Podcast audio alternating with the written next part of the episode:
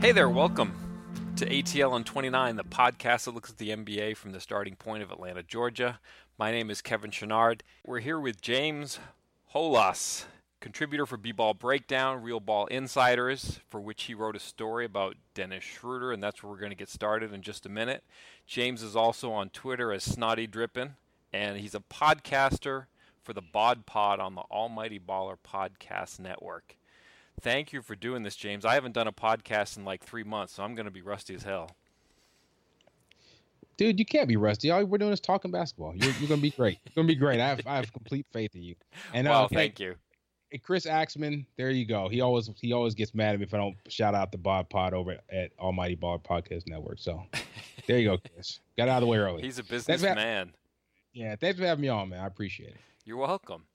So uh, you wrote about Dennis Schroeder uh, it's a month month or so back, but since I was on hiatus, didn't have any chance to uh, to mention it at the time. But I want to talk about it now. What did you know? I'm biased. I write for Hawks.com. I can't I can't hide the fact that I am a shill and I see way too much Hawks and not enough of everybody else.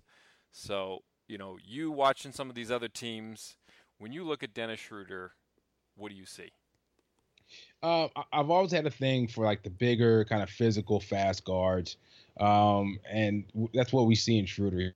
Never knew what to make of him as a backup, but last year as a starter, I think he acquitted himself pretty well. He still has a lot of work in his game. Like he still has to be a better decision maker. But I saw him in the playoffs when he went toe to toe with John Wall, and he he almost played him to a standstill. You know, I think Wall averaged like 28 and like 10 against the uh, Hawks, and your boy Schroeder averaged like 25 and 8 and he like you know he he was actually hitting his threes and you know he's still not not not there where he needs to be defensively yet, but he showed that offensively he can go toe to toe with one of the best in the NBA. Um, he's young, he's fast, and you know right now Atlanta's in a transitional period, so he's gonna have a lot of opportunities to get you know work on his game. I like him a lot. You mentioned that uh, he went toe to toe with one of the best in John Wall, and that's that's actually one of the things I like about Schroeder, and I guess it's it's a good thing and a bad thing, which is true of just about everything in the world. But like, you know, the thing about him is that he is really, really determined, stubborn. I don't know what you want to call the word. So like when he plays somebody like Wall, he can do it. And you know, the thing I noticed about him over the last couple of years is he's taken it really personally. Like every time he's played Steph Curry, you know, mm-hmm. picking him up at half court, you know, putting a lot of on ball pressure and like doing it for a really long period of time. Hmm. Can you think of any other players like that where, you know, who are some other players like played at the level of their competition? Because it seems like he can like amp it up against the best players, but he can also, you know, play down to the level of his competition at times.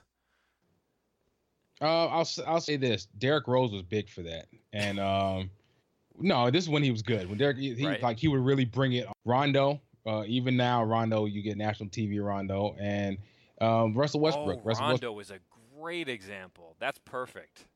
Yeah, yeah. Rondo was really good for that one. Like you know, he he can kind of just kind of float along, and then a big game comes, and he he's bringing it. And that's funny um, because when Schroeder entered the league, everybody's like, "Oh, he's the German Rondo."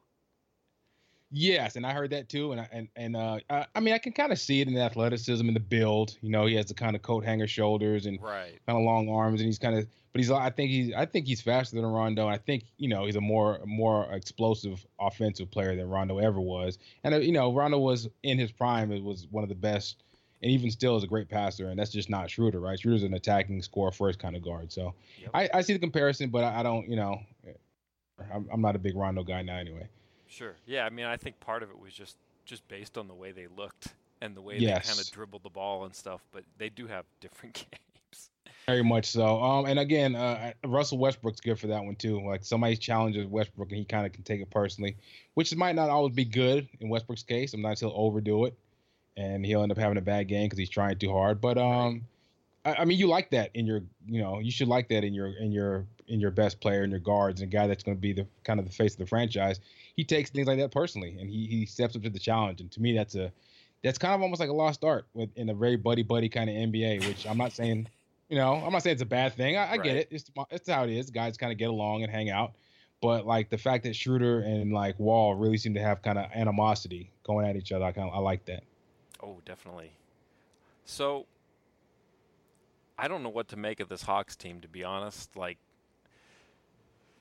I look at some of the other teams in the East, and I kind of, you know, take the ones that have like zero shooting down a peg just because I think shooting is so important. And it feels like the Hawks have shooting, and they have Schroeder. They have, you know, somebody that can create a shot, but I don't know that they have a lot of players that can create a shot. It seems like they're going to put a lot on Schroeder's shoulders in that regard. Uh, what do you think about the Hawks, and you know what becomes important for a team like them if they really have one player who's their primary shot creator and they don't have a lot of others? Uh, I think, okay, the Hawks got to where they are now in a kind of screwy way. Like they could have blown this up a season or two ago. They could have moved Paul Millsap for something at the deadline. They could have done a lot of stuff a lot better. Um, you know, same thing with Al Horford. If they were if they were going to do this, they should have done it two summers ago, and you know, got something for Horford, got something for. So it it, it kind of slows up the rebuild, but I really do like uh, DeAndre Bembry. I really like Taurean Prince. Um, I know Bazemore's overpaid, but I mean, it is what it is. You, you know, he, he's there now, and I like Schroeder and uh, the young guy, John Collins. I mean, it, it's a it's a rebuild. Uh, let's not you know let's not kid ourselves. you know, they're not going right. to be very good this year. They're not going to be very good, but I think they're still going to be interesting. They're going to be fun. Um, and you know, it's all you can hope for. And you know, next year draft's going to be really strong. Again, versatility is the key is the key to the modern NBA. I, that's my drum this summer. Like watch Golden State at the you know, an extreme example. They got four or five guys that can switch everything, and they're long and athletic, and they rebound and play defense. And I think Atlanta's going to have that here soon, right? I really, like I said, it, it, to a much lesser extent, but I, I love Taurean Prince's game. I love Bembry's uh, potential.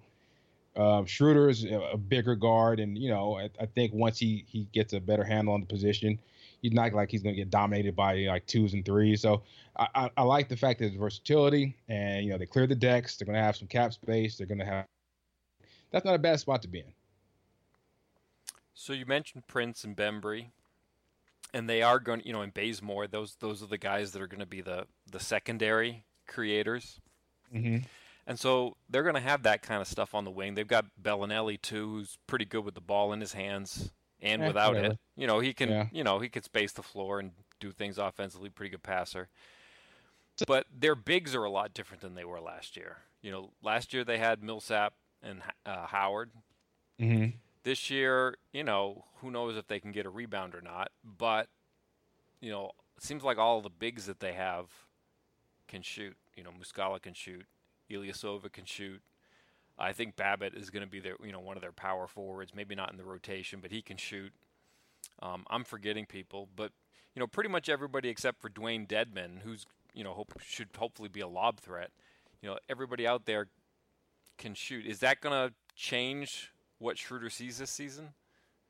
You know, uh, I mean, yeah. I mean, but even before you got you had you know you had Millsap, you had Moose, but like, yeah, the floor should be opened up. You know, um, you got shooters, and it's it's a team of even Schroeder. I think is like a second level, third level kind of guy, right? You you want him to be your third best, fourth best kind of player, right? And then all the rest, all the rest of those guys, you know, you got some quality starters, rotation kind of guys, but you just don't have the top end talent elsewhere. So it's gonna be it's gonna be interesting. Um, you know what? It's gonna almost be like the homeless man version of of Brooke and his team last year, because Schroeder's not Westbrook, and you know there's I, I don't know who Oladipo is and who Steve Adams is, but the point is like you got you got this one key guy and you got a bunch of good to de- decent to good pieces around him, and you know it's to just be very a very Schroeder centric offense. So, you said something a week ago or so on Twitter, something about shot creators, and you know what what's your you know I know we've kind of been nagging at this for a couple of minutes now, but like what's the right number of shot creators to have on the floor on the roster? You know what do you need to have to be successful in the nba in 2018 because that's the season we're headed to in a week or so. Uh, what do you need to have on your roster in terms of shot creation? Uh, I think that we're in this era of the NBA, you know, where everything is broken down to the molecular level, and it, it bothers me because guys like um, like DeRozan, DeMar DeRozan, and guys like even on even Andrew Wiggins. I get it. He's not. He's young. He's not very very efficient. The guy scored 24 points a game last year, and sure he did for a bad team. DeRozan scored 27, almost 28 a game for a good team. Like, but people say that these guys just, you know, oh well, they don't really, they don't really help win. There is something to having a high level shot creator, even a volume scorer. I don't look. People want to do basketball in a laboratory, and I get it. You know, efficiency is what we we what you know every system should strive for. Basketball, anything else. You want to be the most efficient you can. Sometimes you have to trade off efficiency for power. Sometimes you have to have trade off efficiency for production, and that's okay. I, I don't like the fact that that doesn't seem to be okay anymore. Um, and and so there's no ideal number, right? And you know, I, I think Atlanta, we know, is kind of behind the eight ball anyway as far as talent. But I mean, you know, having guys who can get their own shot is a good thing. Schroeder can go get his own shot. He'll get you 20, 25 if he needs to. That's not like ideal. You know, you probably wanted more about the 18 to 20. No, I guess the 15 to 18 uh, mark, but he can do it. and He's going to do it this year. That's not a bad thing. Um, I just so, don't know who else. Go ahead. I'm sorry. Oh. Yeah, I just don't know who else is going to really score for that team. I don't know who, who else is really going to get buckets. So, but um, no, I, I, guess my, my key point is that I, I, it's just so weird how how much people underrate uh, even an inefficient bucket getter because it, it matters, man. It matters. Jamal Crawford, 14 a game on a bunch of shots, doesn't it, he he was part of a really good team. You know what I mean? And, and it's it's to the point where I think people are starting to underrate uh, just like I guess you know scores. So. Is there something that has to go hand in hand with the shot creation though? Because like the thing that bugs me about Toronto and DeRozan is they're just a dreadful passing team. Like if you rank them from one to thirty, like Toronto yeah, is somewhere in like the bottom three in terms of for sure how well they move the ball and like somehow you you know even if you're a shot creator, if you're the focal point of the defense and the passing isn't there, it just seems like they can key in on you. So that's the problem with Toronto. I think I don't think it's the actual players. I think you know I think DeRozan and Kyle Lowry both get a bad rap in the playoffs. Well, we know there's no real bad teams in the playoffs. That's the point, right? The best sure. of the teams in the playoffs, the better defensive teams in the playoffs. So Toronto runs a very vanilla offense, very ISO dependent you know, like you just said it, they don't pass the ball a lot. They kind of just get their guys in the spots they want to get them in and let them do their thing. And it works in regular season. That's fine for regular season. Playoff time comes, and now the scouting reports are out, and now, oh, okay, we'll just slack and let them get, you know, no, they they key in on their primary uh, actions, and there's no real secondary action for Toronto to fall back on. And that's where they mess up in the playoffs. So that's a schematic thing. I don't think it's a player thing. I think you give a coach like, let's say, I don't know, Brad Brad Stevens. You give him a, a player like DeMar DeRozan, sure, he's not ideal, but he'll put him in positions and and make him be like he'll make him look like a much more efficient player. Sure. Right. Like um yeah, Toronto's problem is schematic. Uh it's just it's frustrating, man, because you know basketball. Sure, we all want to push towards 100. percent in, in a perfect world, we'd all be 100. percent It's just that's just not how the world works. I I'm a little bit worried for Schroeder this season mm-hmm. because I watched a couple of weeks of Schroeder playing for Germany in EuroBasket, and oh he was the well, I shouldn't say he was the only shot creator because they had a point guard from Columbia named Maodo Lo, who you know he graduated a couple years ago. I think he's playing in Europe, and you know he spelled Schroeder, and they played some two guard lineups. But really, almost everything on that team was Schroeder. Like he would drive and he'd set somebody up for a shot, and even half the times that he would set people up for open shots, they'd kind of gag and have second thoughts, and they'd look around scared, and they give the ball back to him, and it just wore the hell out of him. Like he was just dragging by the end of the games to the point that like it was pretty systematic that his coach would pull him out at like the five minute mark with five minutes left in the game. He'd sit for a minute just to catch a blow. Right. Is that something to be concerned about? I mean, you you mentioned before that he was big, but he's kind of skinny and he's not that tall. And I think most of his size, quote unquote size, is in his arms because he's got a nice wingspan that he uses he for does, all of his yeah. push layups and stuff. Is there you know, should I be worried about him being, you know, having the uh, what's the word here? Stamina Fatigue? is the wrong word, but yeah, yeah, should, I, the- I be worried about just you know fatigue, breakdown if if he's carrying that much of a load? Yeah, the physical, the physical wherewithal, the the, the fortitude. You can call it what you want to call it. And yes, you should. And that's the onus is on Bud and the coaching staff to you know keep a close eye on him to make sure they don't do that. Because you're absolutely right, man. As that usage goes up and the minutes go up for 82 games, that's a grind. You know, like that's it makes what Westbrook did so impressive to me, and I think people overlook it. Just the sheer like just the sheer force it takes, you know, and he was he looked just as fresh in game 82 as he did or game 81 as he did in, you know, game 1. That's that's crazy. So um yeah, it's something to look out for, but you know, I, I trust coach Bud and his staff to to kind of monitor him and you know, he shouldn't be playing 35 minutes a night cuz they're not going to be a good team. You know, I think Russ played 32 or 33 a game last year. I mean, sure, I mean, or even if you play him 35, you got to just you got to just watch him, you know. There's no reason to grind him to a nub next season. Okay. All right, so Atlanta uh, could be a non-playoff team for the first time in over a decade. I wanted to ask you, uh, how would you rank some of these mystery teams in the East that I don't really have a good feel for? Like, what is Indiana? What is Chicago? What's Brooklyn? Like, if you were going to rank the non-playoff teams from, let's say, the best non-playoff team to the worst non-playoff team, like, how would you rank these these East lottery teams? So you want to go for like the best odds to the worst odds? Yeah, or- sure. Or, the- you you can you can flip it upside down and start with the worst one, and just just give me uh, seven teams that won't make the playoffs from from worst to best. seven. That's tough. Um, so Chicago, So- I think is. I think Chicago's gonna be the worst. Okay. Um, I think ah, Chicago just looks like they'll be dreadful. Uh, the Nets are going to be bad, so I think the Nets. I don't. I don't get why people keep saying the Nets might, you know, have the fifth or sixth worst record. They're going to be bad, man. They're going to be bad. I, I'm one of those people. I'm, I have to confess. I think the reason I'm looking at it, I know a lot of people say Jeremy Lin, and you know others say that you know Lopez is gone, so watch out for that. But I watched some Brooklyn games last year. They didn't have you know until LeVert kind of caught on late in the season. They didn't have any functional NBA wings, and you know with ye- LeVert blossoming, they brought in Carroll, they brought in. Uh, Crabbe from Portland. They're good. Mhm. That should be three wings after really starting the season with like no one who should have been an NBA wing last season. So So, so let me ask you this though: what, what how does does that is that enough to offset the loss of uh, Brook Lopez? Because he was big from last year.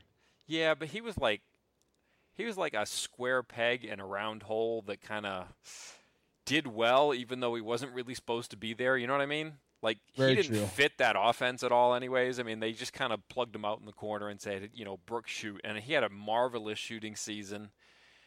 He didn't rebound all that well. That's kind of He of averaged like I think five and a half or six rebounds a game. It's pretty oh, low. yeah. There was one game where, where you know, Brooklyn came to town and, and Dwight had 14 rebounds at half, and I Brook, Brook had either zero or one. I mean, it was, you know, part of that is his role in the offense. He's not going to get any offensive rebounds because he's so far from the hoop, but like he didn't get any defensive rebounds either. I, I don't know. You know, I think they're better off with someone like Trevor Booker, anyways. You know, just a little more motion in in Atkinson's offense, a little more Uh, I guess, dude. mobility, It's like switch, things like that. they're not going to be a good defensive team no matter. No. Like having a, a real NBA player in there who can give you 20 a night. That I get it. He's not ideal. He wasn't ideal, but I mean, that matters, man. And like you know, I think Crabbe was a 12 point per game scorer last year. We know that D'Angelo can play and score a little bit, but we don't know. You know, I, I don't know. He, it's it's really tough. So you don't think they're going? Where do you think Brooklyn's going to fall? Let's say the pick. Where's that pick going to land next year? And just as far as uh, lottery odds wise, not I mean, actually, it- of course. If it was me, I mean, I think, I think Orlando's going to be worse than Brooklyn. That's a good call because Orlando's been perpetually bad, and that front office has been atrocious. And this new guy, I hope he gets it together. Right. I mean. I, I believe in some of the people they're bringing in. I mean, I think that they're going in the right direction with um, John Hammond from Milwaukee. I mean, Hammond didn't build a title team in Milwaukee, but he made some some good decisions. He drafted some of the right players. Um, I guess. I mean, I, I mean, I think he'll do better than what was there before. I think they made some pretty bad decisions in the past. Yeah, how long was Hammond in in uh, Milwaukee? He was there a while. I mean, he So I mean, there- like you're, we're, that's the thing, right? Like, sure, he struck gold with Giannis, but he was there for a while, and he did some bullshit. Oh, Excuse sure. the language, you Oh, know. sure. So I mean, a part of it, you know, a lot of the, I think a lot of the decisions kind of fell out of his. it's ownership. They wanted to make the playoffs. So I Right. get it. They they, they were they were pushing him to make the playoffs, so he and had to kind of things sign like the those guys. Bogut trade where I think Bogut kind of said, you know, trade me, right? And so he, you know, kind of you don't get the full return on someone like that when number one they're injured and number two they're saying get me out of town, and so you get Monta Ellis and Ekpe Udoh. So, you know, I I think he's a pretty good talent evaluator. I think they'll draft better than than they did in past years. But I just look at that Orlando team and it's like there's not a lot of shooting. There's not a, a lot of defense in the middle. I just don't trust that team at all. I think Brooklyn can be better than them. Okay, okay. What about Uh, what about Indiana? Do you think Indiana's better than Brooklyn? Um, Indiana, yes, because they do again. Oladipo's not great, you know, but I think he's shown he's an NBA player. He's, you know, uh, same thing with a guy like Thad Young, and same thing with, you know, yeah, Indiana's gonna be better than them. They they have a, a roster full of NBA players, and my only thing with them as a coach, I don't like their coach at all. That was just that I don't know what they're doing in Indiana. So I think t- talent wise, sure, I I don't know, man. They're they're kind of a mess. All right. What about I, I don't you're gonna have to tell me who you consider the, the teams that aren't playoff teams. What do you think of Philadelphia and Detroit? uh, Philly's full of talent, and I, I hear all the, the playoff noise, but you got to crawl before you walk, before you run, and they haven't even crawled yet. So Philly should not be a playoff team. Detroit should sneak in at the bottom end, so Detroit's not gonna. I think Detroit with uh, you know a, a clean slate, healthy Reggie, they showed a couple years ago that they can do that. So I think they're gonna kind of get back to that level. So yeah, they're in. Detroit's in. Right. And that the thing about Detroit is like they might make the playoffs just because The East is that bad. the East is bad and they're kind of desperate to get in. They're not really built for the future. They're built for now. Well, I mean, a lot of And- teams are desperate to get in. They still got to get there, and I, I think Detroit has the talent too. I, I really like Okay. the Avery Bradley signing. I mean, uh, trade. I mean, I really, like. I think Tobias Harris is one of the most underrated players in the league. You know, he's not great, but the fact that he's just kind of a, you know, he's an afterthought sent to Detroit. I like Tobias Harris a lot, so I think they get in. Yeah. See, he was a he was a Hammond pick. I love that Hammond pick. I just thought they didn't use him right. Oh, man, Skiles such- crushed him. yeah. Skiles crushed that poor soul.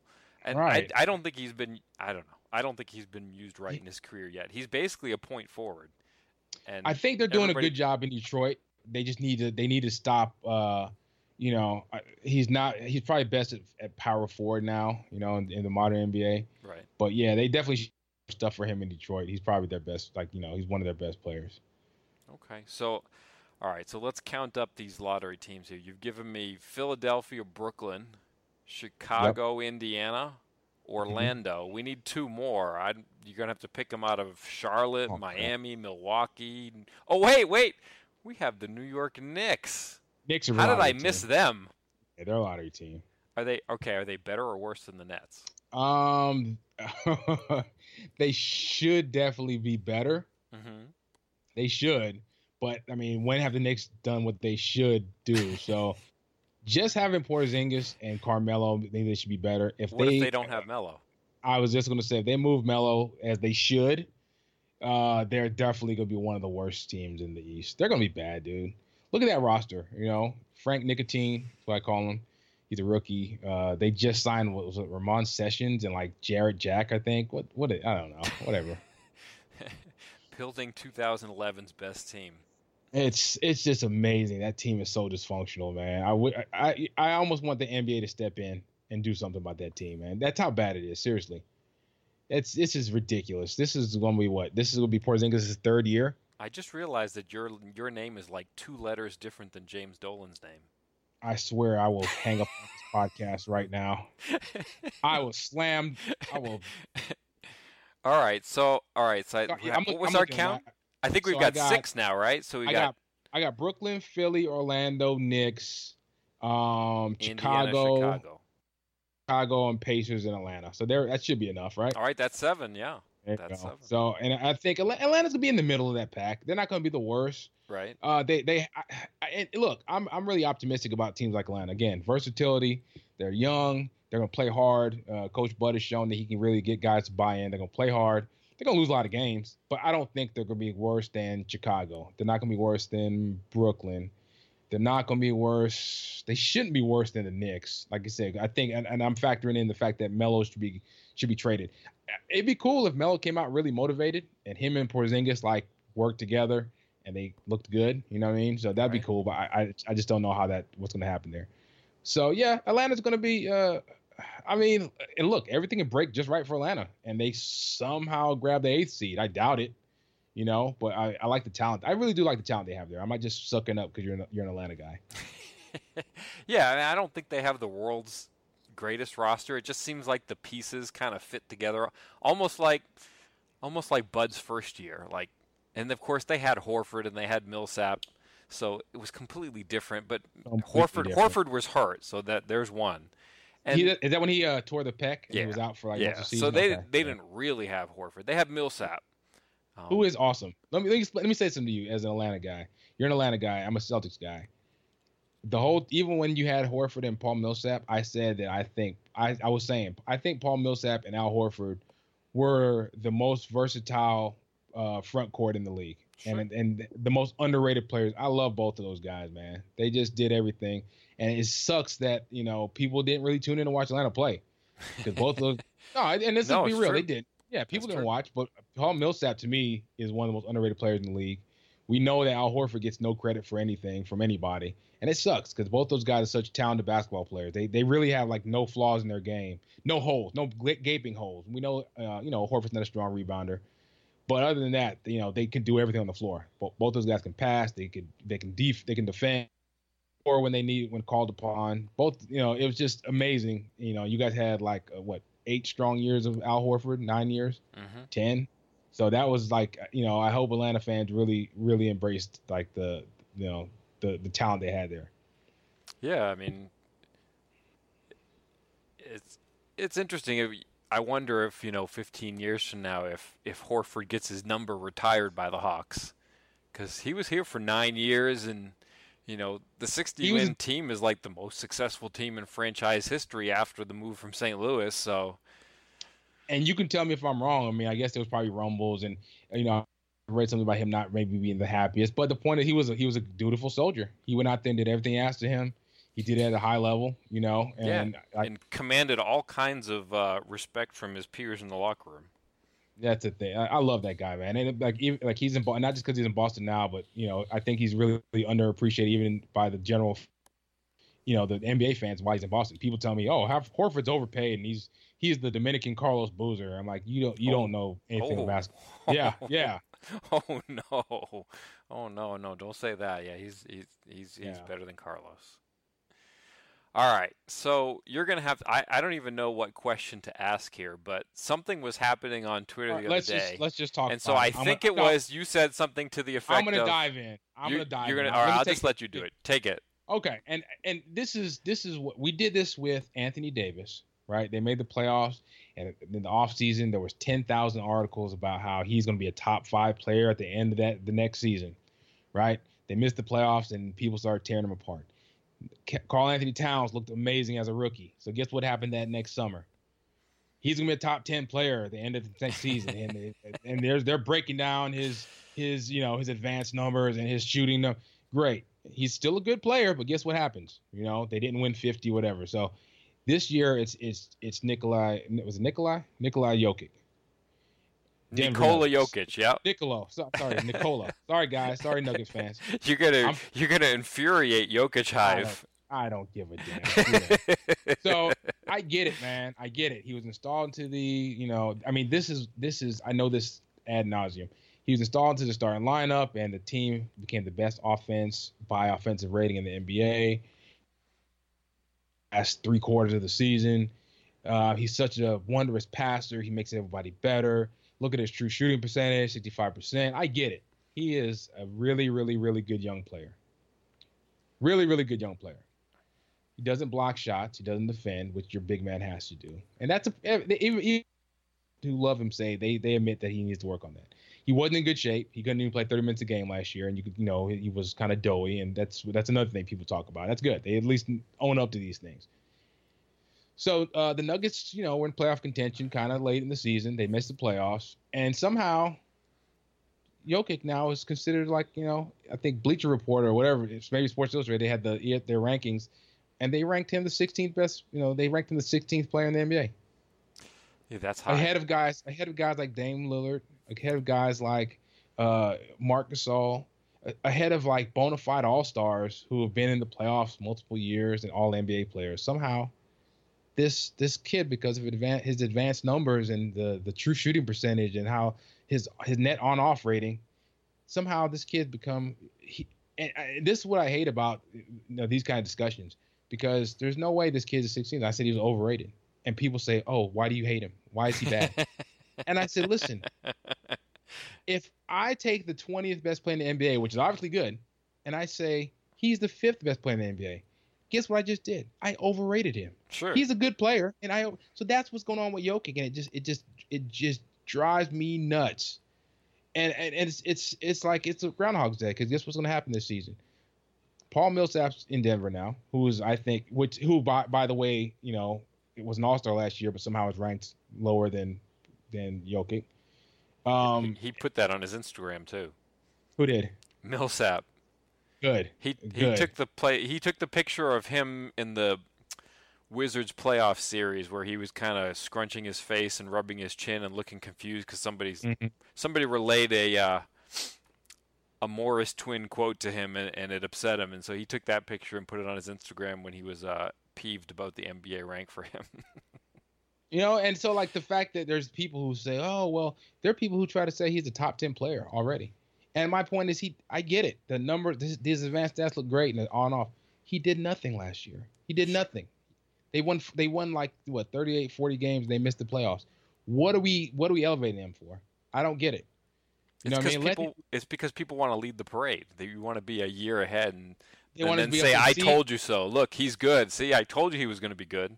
It's the NBA hipster in people, and what kills me is the fact that when I don't join in, I just get like besieged with people saying, well, if, and, it, and it's funny because they all parrot the exact same talking points. Well, if you look at the true shooting percentage, well, if you look at the net on off, look at how every player shot better, had a better true shooting percentage with him on the floor. And I'm like, dude, you're you're just you're just regurgitating the same things that Matt Moore and and all these really you know smart good. I get it, I get it. He's the he's the flavor of the month, but just let him earn his his stripes, man. Let him just do it to the point where everyone said, because look, my guy CJ Miles, he came on our podcast over at the Almighty Baller Podcast Network and uh, talked with us. And, and he, you know, we talk on Twitter sometimes, and even he was like, "Yeah, the young boy is good. He's not that good. People just love the the, the new shiny thing." Sure. You know, you know, and that's that's fine, but just it just it's really just it's so aggravating, man. It's just let him earn his let him earn his stripes. That's all. I hear you. I, I do think he, you said he wasn't in shape. I think he's in shape because like now I, he is. No, now he is. No, oh, last, okay. Year, last year he wasn't. No, yeah, last year he wasn't. That's why he only played like I think he only played 28, 29 minutes a game. And like they people, you know, the Denver people say it, he just wasn't in great shape. Um. Oh, and what I said on Twitter was, I thought that was, was, I thought that was Nurkic. No, what wasn't in shape? Yeah. Oh, neither one was. Yeah, he wasn't think, in great shape. I think his minutes were low just because at the beginning of the season he was the backup and Nurkic was kind of the out of shape starter. Yeah, he was never. I, well, if I'm wrong, Denver people yell at me. That's fine. I, he wasn't in great shape last year. like um, he's he's worked hard because I I remember like when I was writing about the Bucks, I was like uh-huh. the Bucks should draft him. Like they had they had second round picks. They had three second round picks, and I was like, hey, you know, this is this is somebody they should be drafting. And he was. You say he was doughy. Like he was 50 pounds heavier then than he is now. He was he was chunky, but you could see the skill in his game. It's like that's fine, man. I get it. He's great. He's skilled. Whatever. I, just... I don't think he's number 16 in the league, but you could see the passing, which I think passing is a skill that's kind of overrated. I mean, you need it. see, and that's time, where me you agree. And that's where I got that's where I got yelled at by you know some people like, oh, this skill that you know is a, a vital part of the game is overrated, and you're too cool to care about. It. I said it's just look, guys. I I, if my big man's giving me 25 and 12 and gives me five assists, that's great. If he's giving me 17 and 10 and five assists and doesn't play defense, it's not that great. Like if I'm, we just watched Chris Paul, who's you know the, the, the quote unquote greatest point guard of his generation or whatever you want to call him. Um, you know he's in the playoffs and sure Blake Griffin got hurt, but on the other side Rudy Rudy uh, Gobert got hurt. We just watched the Utah system beat Chris Paul at his own game. They passed the ball, moved the ball, find open players, and they made shots. I, I, that's why to me passing like having a, a quote unquote great great vision guy is kind of overrated because you could like you you can your scheme can can do that. You don't need a guy to dominate the ball and, and, and make these great passes. You just don't need that. I don't know. Maybe I'm wrong. Okay. That's just me. So my thing was, should, yeah, my thing. Should I mention how Embiid fits into this? uh, yeah. So that that was what I, I was going to say. That. So I just just to make a point, I think somebody was saying how, oh, you don't, you know, you don't really buy into to to Jokic, but you're all in on Embiid after 31 games, and that's like, well, it's different because it's not. I, with Embiid, it's I, I, am not saying he's not good. I just don't really. He doesn't blow me away. I mean, not with Embiid, with Jokic. Uh, but with Embiid, if you just watch Embiid play two games, you just watch him, you think that guy. If if somebody just put you in front of him as a basketball fan, what watch him play, you would say he's going to go to the Hall of Fame. You would just say, I, I've, you would, you'd say, I've, he, he'd do two or three things. You said that I haven't seen anybody do that except for guys like, you know, David Robinson and, and Wilt and what. That's how Embiid is just to me head and shoulders a different kind of talent than Jokic, and that's just can't comprehend that. Oh, but the passing and the offensive rating and look at Embiid's true shooting percentage. I said I don't give a damn about that. I don't give a damn. It's just I mean in tw- like 24 minutes a game, the guy averaged like 20 and eight. That's and that's and I get it. People are like, oh, he was just gunning. I don't care because he was making them. He was, he was dominating because he's out there with D leaguers yeah, and then and guess what? When and like sure, you could say the you know, well, look at offensive rating and net rating for Jokic. Look at Embiid. They played like a playoff team with Embiid on the floor. Right. He just couldn't stay healthy, and it sucks. But I mean, I, I don't have to say he has to play 80 games to be the better player. On court, as a basketball player, he's head and shoulders above all the other young guys. Cat, I think Karl-Anthony Towns, he's better than all those guys. The only the question, that's not only question, it's a big question. Health is the big question and you know people just don't seem to. Well, I mean, he needs to do it for longer. You tell me that after 20 games of Embiid, teams didn't have film and, and they weren't game they weren't like you know they do film work. You tell me that they still were surprised, but no, he just he's that good. So, whatever. Um, yeah. So I, I I made the comment. I said if you could guarantee me six years of health for Embiid, I would take that over 12 years of of Jokic, and people lost their minds. But I, I just think a player like Embiid, you give you give me six cracks with him to put a team around him. I think you a better time to get to the finals and actually winning it because he's that good. Then you put a bunch of guys around, you know, Jokic, and he gives you six, seven assists, and you know, whatever. So I'm with you. I mean, you you when I watch Embiid, the player he reminds me of is is Shaq. Just like the footwork at that size, it's like breathtaking. And it's like Shaq, but he shoots threes. That's the crazy. Exactly. He, and he doesn't like, have the sheer physicality, but but he close. still has pivot play and he has the footwork to do it and he can shoot and he can play defense. It's like my goodness. He chased down LeBron James and put his put his, his, his shot through on the glass. You know what I mean? This guy is like seven foot three and doing stuff like that. And that's why like it's so funny to me that I call them them TM, the guys, you know, the people who are so analytics driven they are just talking to me about numbers and true shooting percentage and on off. I said, just watch both of these guys play. Right. Embiid is just like a kind of guy you you literally can't do anything with this guy by himself with shooters, whatever. With Jokic, he he had the advantage of playing with a guy like uh, uh, Gallinari, who averaged like 19 a game last year. Wilson Chandler averaged like 14 to 15 a game last year, and he's one of the best one-on-one scorers in the game. They had guys like um, you know Gary Harris, which no one talks about that offense turned around when they installed Jokic as a starter. Sure, I think December 12th or 15th. That's the date everybody points at. Guess what? Guess what day that also was? That's the day Gary Harris came back from an injury, and he'd only played like five games up to that point. He just missed like 10 or 12 consecutive games. He came back and was back in the starting lineup that day, and he was a big part of why that team turned around too. Nobody says that, of course, because it ter- it takes away from the narrative of of Jokic did everything. He didn't. Gary Harris Gary Harris Harris averaged like 15, 3 and 3 last year, which doesn't sound like much, but like that's that's quality production from you know a, a, a young two guard, and he shot like forty percent from three, you know, above forty percent from three. So like, it don't just tell me, oh well, they put Jokic in the starting lineup and everything changed. Well, they also got their starting two guard back. You know what I mean? Like that that matters, but nobody talks about that. So, um, yeah, it's just it's they're two different kind of players, and I get it. I I said this. He'll he'll he'll be a multiple time All Star. Him being Jokic, and he's gonna you know he's he's gonna be a good player. I, I, I so I'm gonna ask you this question: When's the last time you saw a team built around a pass first big man who doesn't defend that was a contender? Well, I think the, the, the scary words you said there are that doesn't defend. And no. I think he's a pretty good defender, but you're right. He's not. He's well, not an. he's not an impact defender. Like he's. He's not. He's not a turnstile. But the point is, he just doesn't have the foot speed. Right. So sure, he can use the size around the rim and you know be big, and that's not that's good. But you get him out in space, and he has a little trouble. Right. So I mean, he's he's a little bit Kevin Lovish.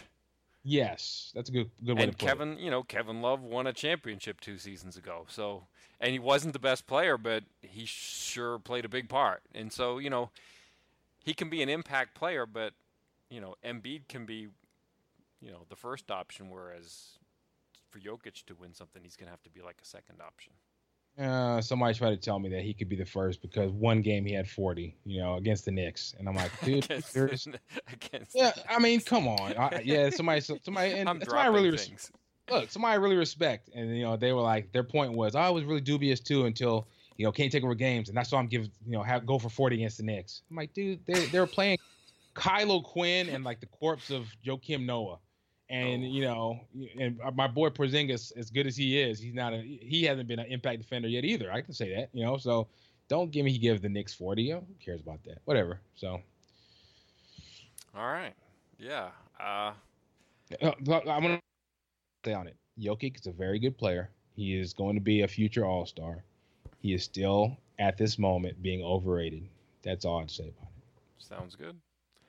All right. Well, an easier question. What did you think of the Nike uniform release out in Los Angeles, which oh, they did on oh, like boy. a Friday night? So like I think a lot of people didn't see it or overlooked it, but there were some interesting ones because these are the third sort of alternate. I, they had a fancy name for it, but basically they've got the home and away, and then they revealed this this set of thirty what I would call third jerseys, like the alternate jerseys. What do they call them? They call them uh, Nike Impact jerseys. What is? It? I don't know. Whatever. Uh, yeah, Impact or Revolution. Or, I don't know. Something I don't like know. that. I, I lost track. I, I'm not good at keeping track, but you know these were sort of the non-standard jerseys. Uh, oh boy. Uh, what, so what like? they look. They look as if they're like if if there was a non-licensed NBA game, these are the jerseys that people would wear, and instead of being like the Raptors, it'd be like the Dinos Instead of the Houston Rockets, it'd be like the Texas, you know, spaceships. But these are the jerseys they would wear, you know, the right colors and just a little bit off. Um, the statement uh, jerseys, okay, yeah. We... There you go, statement. Sorry, uh, I missed that one. No, no, so, and some of them are some of them are pretty nice. I like the Sixers one. Um, I, I like the classic kind of Orlando Wait, pinstripes. I have to stop you on the Sixers one. Okay.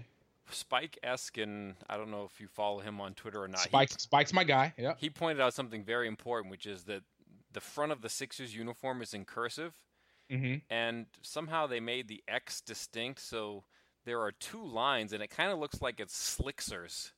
It looks like there's an L in there or something. God. I'm looking at it right now, and I can. It's because it's cursive, and the eye comes up, and like is the uh, okay. See, whatever. when you make a cursive I and you go into the X, it's supposed to come into the top of the X, and they yeah, just kind of fudged around and then went into the bottom of the X, and they left two lines. Look, don't you don't ruin this for me, dude. I'm, I'm not. Sorry. I'm not. Don't ruin it for me. I'm going. I like the Sixers. All right, damn it. I, I like the color scheme. Yes, I agree. I, even the font. I, I think that's a nice uniform.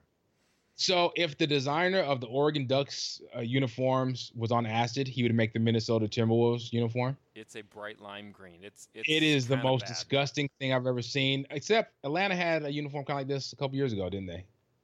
No, they've they've. It, did they? I don't think. Yes, the oh, Hawks had oh, some oh, kind of oh, oh. neon. Don't be, don't BS me. You threw me off a little bit because I was thinking like the newfangled stuff, but that's the throwback to the '70s uniform whatever. It was that, hideous. That's Pete Maravich's uniform. It was absolutely. It was a. It looked like somebody vomited up. uh, you know. somebody ate, ate a ate a highlighter and then vomited all over the shirt. um, I really like the I like the the jazz. It's kind of like it's just really clean and kind of really just kind of plain. Um, I kind of like the I no the Golden State one looks stupid. I like the neck. Well, okay, so Golden the State- Golden State one, what they did is they they it says the town on it, which is a reference to Oakland. And Uh-huh. then they took like some Oakland Oak tree, yeah. which is like yeah, it's like this uh, stylistic oak tree, kind of with intertwined branches. Yeah, it looks really cool. It looks like like like the Game of Thrones, the the trees in Game of Thrones, that like the knowledge trees. Yeah. Right. Yeah, I like that one. That was one of my favorites. I just don't like that it's all black and then the neck is yellow. I think it looks cheesy. I think they should have done the arms yellow too then. The armholes. Um Kings is cool. Very, very just clean and basic. Uh I don't like the Portland Fire Engine red with the black stripe. Not a fan. That's not going to show well on TV. Yeah, I don't like it. Uh the Thunder again, it looks like a video game one. It says Ooh. OKC and big on the it's not bad. There's not one of the worst. I like it's- that it's- one just because what they did. I thought it kind of. It seems more like an earthquake than thunder, but they kind of split the OKC letters so that it kind of looks like it's broken in half, kind of like they Okay. get sliced. I, I mean, it kind of makes thunder mean something, which really it doesn't, and it shouldn't, and it's kind of just a bad name for a team. But if you are gonna name your team Thunder, it seems kind of like a good representation of it. I'll take it. I mean, it's I don't it's know. it's not horrible. It's not. There's worse. You know, it's not horrible. Um, I don't like the Cavs. I think the Cavs looks really cheesy. Uh, I like the Bulls and their classic kind of just black and you know. Black with Yeah, the red that's fine. numbers, yeah, that's nice. Yeah, that's fine. Um, uh, uh, the Bucks is kind of cool. I With the like- giant yeah. buck on the front. And I like the way they kind of stick the jersey number like up in the antlers. Like it's a real small jersey number, but Holy just kind crap! of I just noticed that. yeah, Yeah. it's kind of just blends in. All right. Okay. Uh, the, I like the Heat. Just kind of, you know, just very. I like the clean. I like. The, I see. I, I see. I'm liking the cleaner jerseys. The Brooklyn one's weird because they have BKLYN, and that's not like the abbreviation for Brooklyn or anything. They kind of just made something up. It seems like. it seems kind of fake. So you mentioned the Heat one, and I'm looking at the Knicks one. Why does it look like the Knicks uniform is like an alternate Heat uniform? It does like it. I was just going to say that, and that color scheme for the Knicks looks like trash. I don't like that. The white with the, the letters are like white with the, you know, I guess with red trim or whatever. I It don't, looks like don't know. something Tim Hardaway Sr. would wear, like when he was on the Heat. Yeah, these are again, like I said, this is like if they made a, you know, a video game, they just couldn't get the licensing. Just said, all right, we'll make the teams just like the regular teams and call them something else. You know, the Tinseltown uh, Pond or instead of the Lakers, and so uh, yeah, the Raptors is cool. So like, if you want to say the best, um, I like the Kings. I, I like kind of Orlando. Um, Brooklyn's is actually nice. I just don't like the the the, the abbreviation. And the Bucks, the Bucks is really unique. I like that one. Uh, the Hawks isn't bad. It's just they're just not really great. It's basically like they have you know white for a home and black for away, or vice versa, whatever Mhm. that's going to be. And this is basically just the red version. Like nothing really changes. It's just a different. It's just a third color. Right. Yeah. Minnesota needs to go back to the drawing board. That's, uh, if, everyone, if everyone go find this, you know, there's you go to NBA.com, you can see all the pictures. And Minnesota is just like it's really neon green. It says Minnesota in really small letters across the chest. Has like uh, white piping, and then the like up by the neck, it has like a, a blue, thick blue kind of collar. It's really weird. It's So, not good. uh, yeah, they're to good. end up playing in those on like somebody's yellow court, and it's just going to be a visual disaster. Yeah, that's just not. The Clippers uniform still sucks. Like Clippers does suck. That's that whole it's just so boring. The logo, and it's basically just a black uniform with their crappy logo on it. It's just, it's it's not good. that yeah, that little LC logo they have, LAC logo is not. They need to rework that. They just got to start over. Yeah, that's not. I, I really like the Jazz though. I think uh, the more I look at Rodney Hood and the Jazz, I, I like that one.